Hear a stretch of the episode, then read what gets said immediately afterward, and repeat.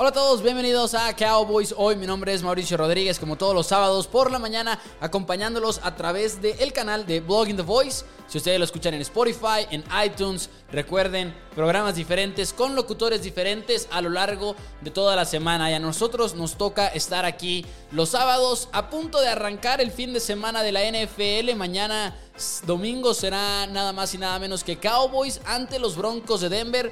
12 pm para Ciudad de México. Y debe de ser un muy buen juego. Debe de ser un juego que, bueno, buen juego, pero para los Cowboys. No son favoritos por 10 puntos. Dak Prescott va a jugar. Tyron Smith no lo va a hacer, pero será la L. Collins del lado derecho y Terrence Steele del lado izquierdo de la línea ofensiva. A menos, de acuerdo a lo que dijo Dak Prescott esta semana en rueda de prensa. Y emocionante que regrese Dak Prescott. ¡Ey! ¿Quién es este equipo de los vaqueros de Dallas? La verdad, ¿quién es?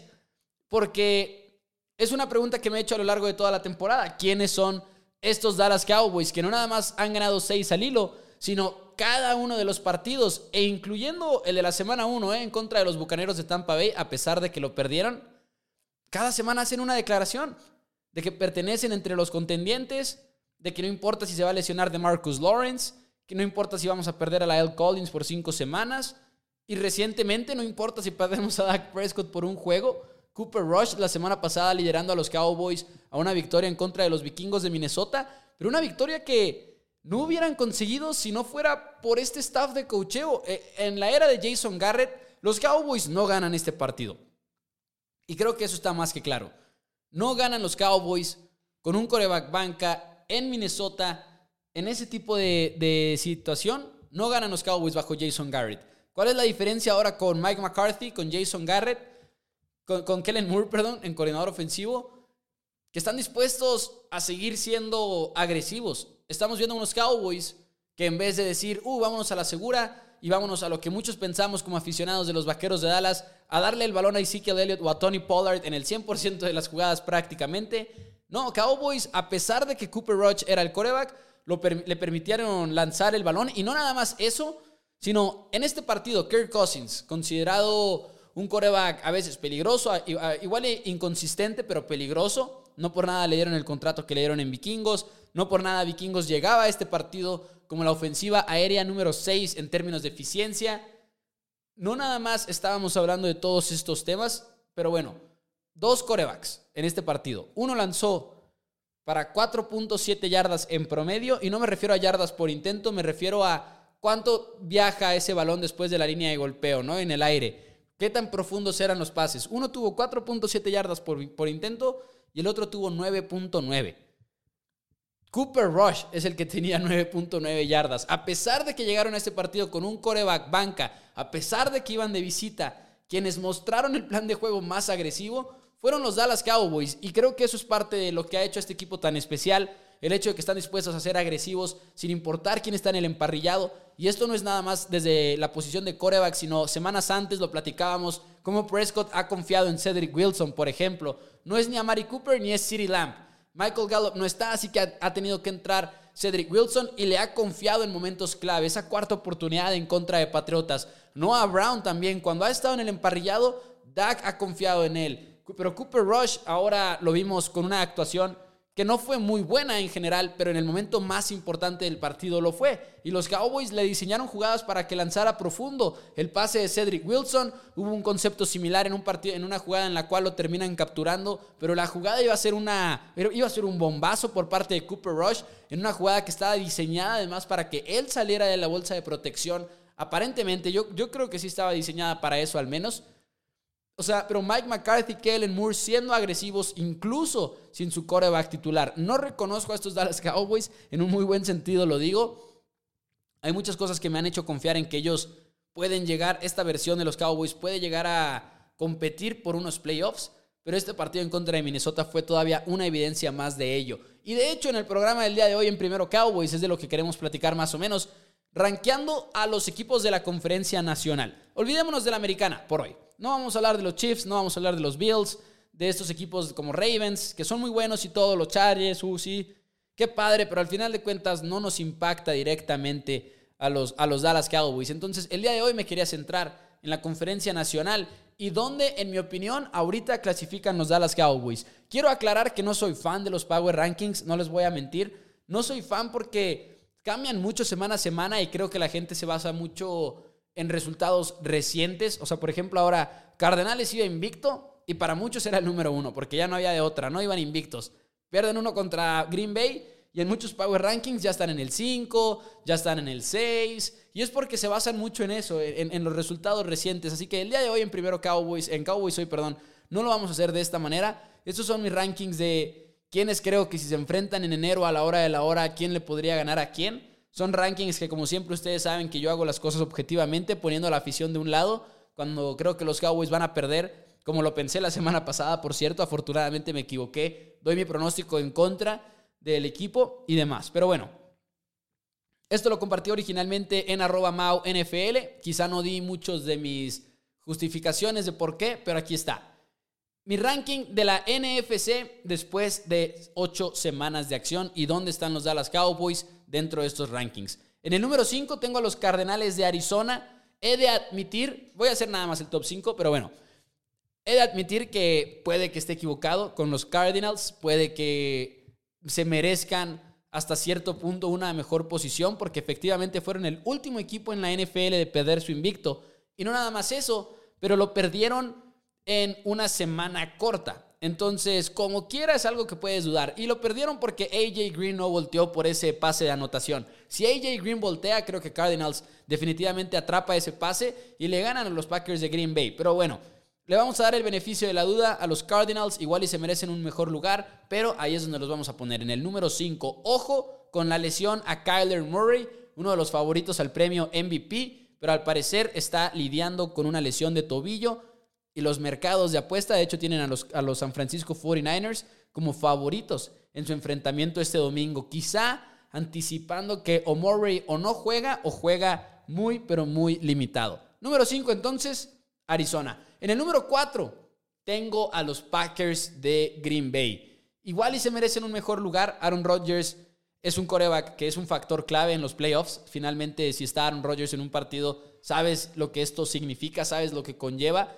Obviamente, bueno, Rodgers le va a costar por lo menos un partido si es que lo pierden en contra de los Chiefs de Kansas City por todo el tema que se ha estado viviendo recientemente por allá en Green Bay debido a que Aaron Rodgers pues no está vacunado da positivo a COVID-19 y se va a tener que perder el juego en contra de los Chiefs esta semana. Pero Packers, la verdadera razón por la cual los tengo en el número 4 no es por eso, es más que nada por el hecho de que han batallado defensivamente. Son la defensiva número 22 en eficiencia y eso es en gran parte porque no han tenido buenos cornerbacks. Jair Alexander es el único bueno ahí en esa secundaria. Kevin King sabemos los problemas que tuvo al inicio de año y luego los Packers empezaron a explorar con otras cosas, pero sigue siendo una secundaria muy débil en mi opinión y en una conferencia en la cual o te enfrentas al ataque, por ejemplo, de Cowboys, ¿no? En el caso de, este podcast, con Amari Cooper, City Lamp, Michael Gallup, o te enfrentas a, bueno, a Cardenales que ya lo hiciste, pero pues también te, te, estaban avanzando ahí más o menos bien, a pesar de que fue un juego raro y sobre todo en semana corta. Te enfrentas a los Rams con el ataque aéreo que tienen, a los Bucaneros de Tampa Bay con Chris Godwin, Mike Evans, Antonio Brown. Tienes que enfrentarte a muy buenos receptores en esta conferencia y es por eso que los Packers yo los tengo hasta el número 4 en mis rankings. Y aquí es donde se empieza a poner bueno, porque creo que si ustedes están escuchando el programa, ya saben por cuestión de eliminación quiénes forman parte del top 3. Y los voy a decir en orden alfabético para no hacer ningún spoiler. Pero está, quedan los Bucaneros, los Cowboys y los Rams que ese sería mi top 3. Para muchos igual hay unos de estos equipos que estarían fuera del top 3, pero estos son los tres equipos que en mi opinión son los mejores en la conferencia nacional.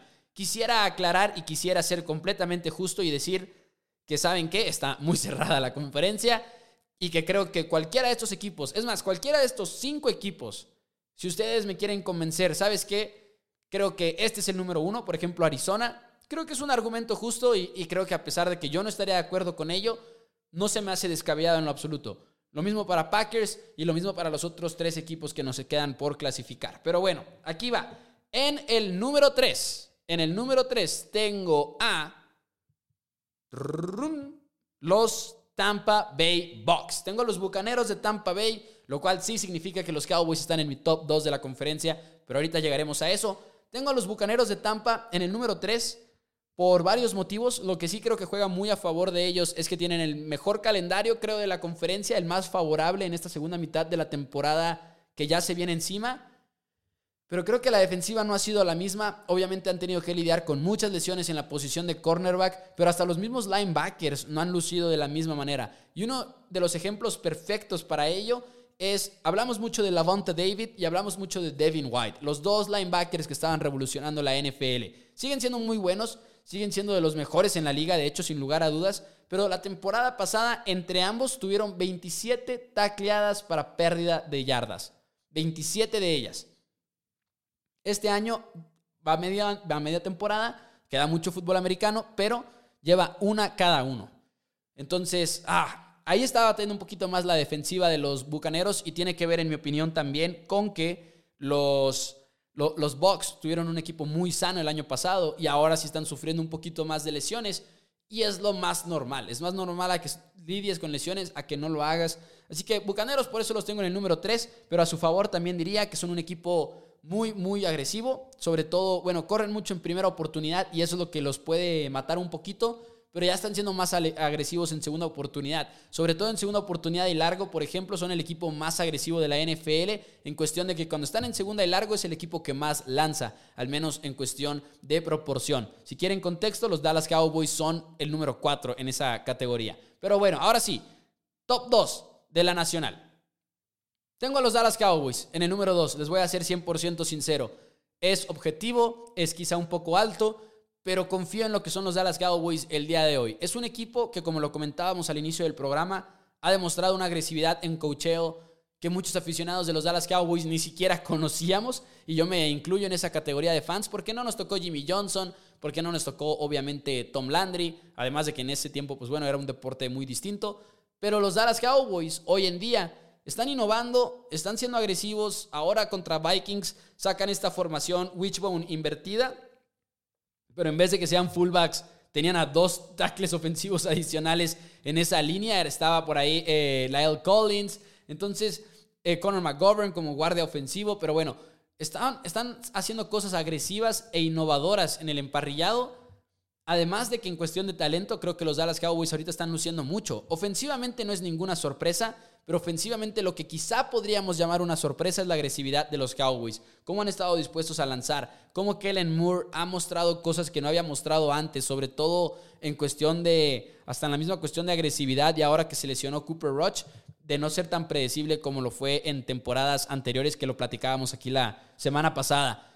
Y los Dallas Cowboys realmente están demostrando una cultura, en mi opinión, dentro del locker room. Algo que tampoco habíamos visto en mucho, mucho tiempo. Y eso hay que reconocérselo a Mike McCarthy. Hablamos mucho de los coordinadores que lo han hecho excelente, pero McCarthy también merece ese crédito por lo que ha hecho ofensivamente con el equipo de los Cowboys, pero también por lo que ha hecho en cuestión de cultura general dentro del equipo. Amari Cooper ha hablado de ello los Cowboys la semana pasada y Ezekiel Elliott moviendo las cadenas en tercera y gol, a Mari Cooper haciendo todo lo posible por entrar al emparrillado de nuevo y anotar el touchdown del Gane. Es un equipo que cree en sí mismo. Dalton Schultz, al finalizar el partido de Vikings, dice juntos en tres, uno, dos, tres, juntos, dice todo el equipo, y realmente creo que están jugando juntos, y por eso tengo a los Cowboys en el número dos. Eso sin mencionar que han superado mis expectativas drásticamente en cuestión de defensiva. Yo pensaba que le iban a tirar a mediocres. Creo que les ha ido mejor que mediocres. Número 6 en defensiva general en términos de eficiencia. Algo que quizá va a bajar conforme avance la temporada debido a que quizá no van a replicar las intercepciones que tuvo Trevon Diggs en la primera mitad de la temporada. Pero Gregory ha ejercido presión semana tras semana y eso que falta que juegue todavía más, porque nada más ha estado dentro para 52% de las jugadas. Micah Parsons lo, nos sorprendió a todos como cazacabezas, pero lo que vimos ahora como linebacker en contra de Minnesota, en mi opinión, el jugador del partido fue espectacular. Puede hacer cosas eh, simplemente sensacionales, Parsons desde la posición de linebacker. Y ya hablando de Trevon Diggs, ¿no? Lo que ha hecho Trevon Diggs, que muchos dicen, no, es que nada más intercepta el balón, pero fuera de eso lo queman. No es cierto, realmente no lo es. Vean el juego contra Minnesota, fíjense cuántas veces lo busca Kirk Cousins lo evita y sobre todo en jugadas clave lo evita todavía más. Así que Trevon Dix está haciendo un buen trabajo, sobre todo contra receptores. Yo creo esta semana contra los Broncos de Denver será contra Corland Sutton, contra quien esté alineado. Así que mis respetos a Dix, Gregory y Parsons. Y eso que falta todavía que regrese de Marcus Lawrence, que regrese Neville Gallimore, esta defensiva va a mejorar todavía más. Pero bueno, finalmente en el número uno tenemos a los Rams de Los Ángeles. ¿Por qué le doy a los Rams el beneficio de la duda o la ventaja sobre el equipo de los Dallas Cowboys? Para mí en la NFL algo que es muy importante es la continuidad y creo que ahí tiene la ventaja Los Ángeles. Es un equipo que se ha convertido en una escuadra de playoffs ya desde hace rato, constantemente han estado ahí bajo el mando de Sean McVay. En el 2018 sabemos que llegan al Super Bowl, sabemos que es un equipo que ha invertido demasiado en el ahora, deshaciéndose de prácticamente todos sus picks de primera ronda y a veces hasta de segunda ronda. Esta semana lo hicieron por Von Miller. Es una defensiva que tiene a tres jugadores estrella en esa defensiva por lo menos. Ahorita hablábamos de Dix, Parsons y Randy Gregory. Pues bueno, el equipo de los Rams tiene a Aaron Donald, a Von Miller y a Jalen Ramsey, que en mi opinión es el mejor cornerback en la NFL. Y si no, por lo menos está en esa discusión. Por eso le doy más que nada el beneficio de la duda a los Rams. Habrá quienes digan, oye, pero en el 2019 no la armaron. Pero en el 2019 tuvieron una línea ofensiva que nunca se mantuvo sana. Una línea ofensiva que tuvo jugadores por ahí de...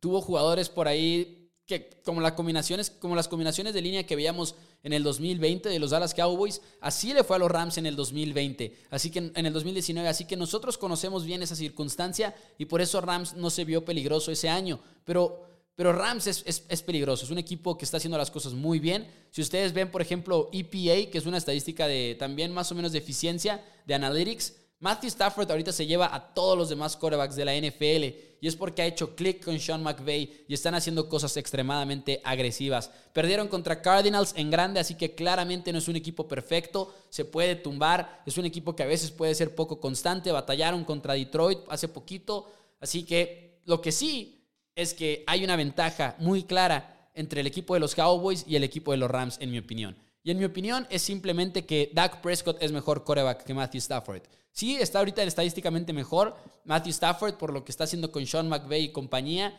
Pero si a la hora de la hora mañana se enfrentan, eh, esperemos, hagamos changuitos un momento y digamos, en el campeonato de la conferencia nacional, oigan, Dak Prescott es el mejor coreback en ese partido. Realmente lo creo. En cuestión de liderazgo, en cuestión de puntería, en cuestión de aguerrido, creo que Prescott sería el mejor partido en ese encuentro.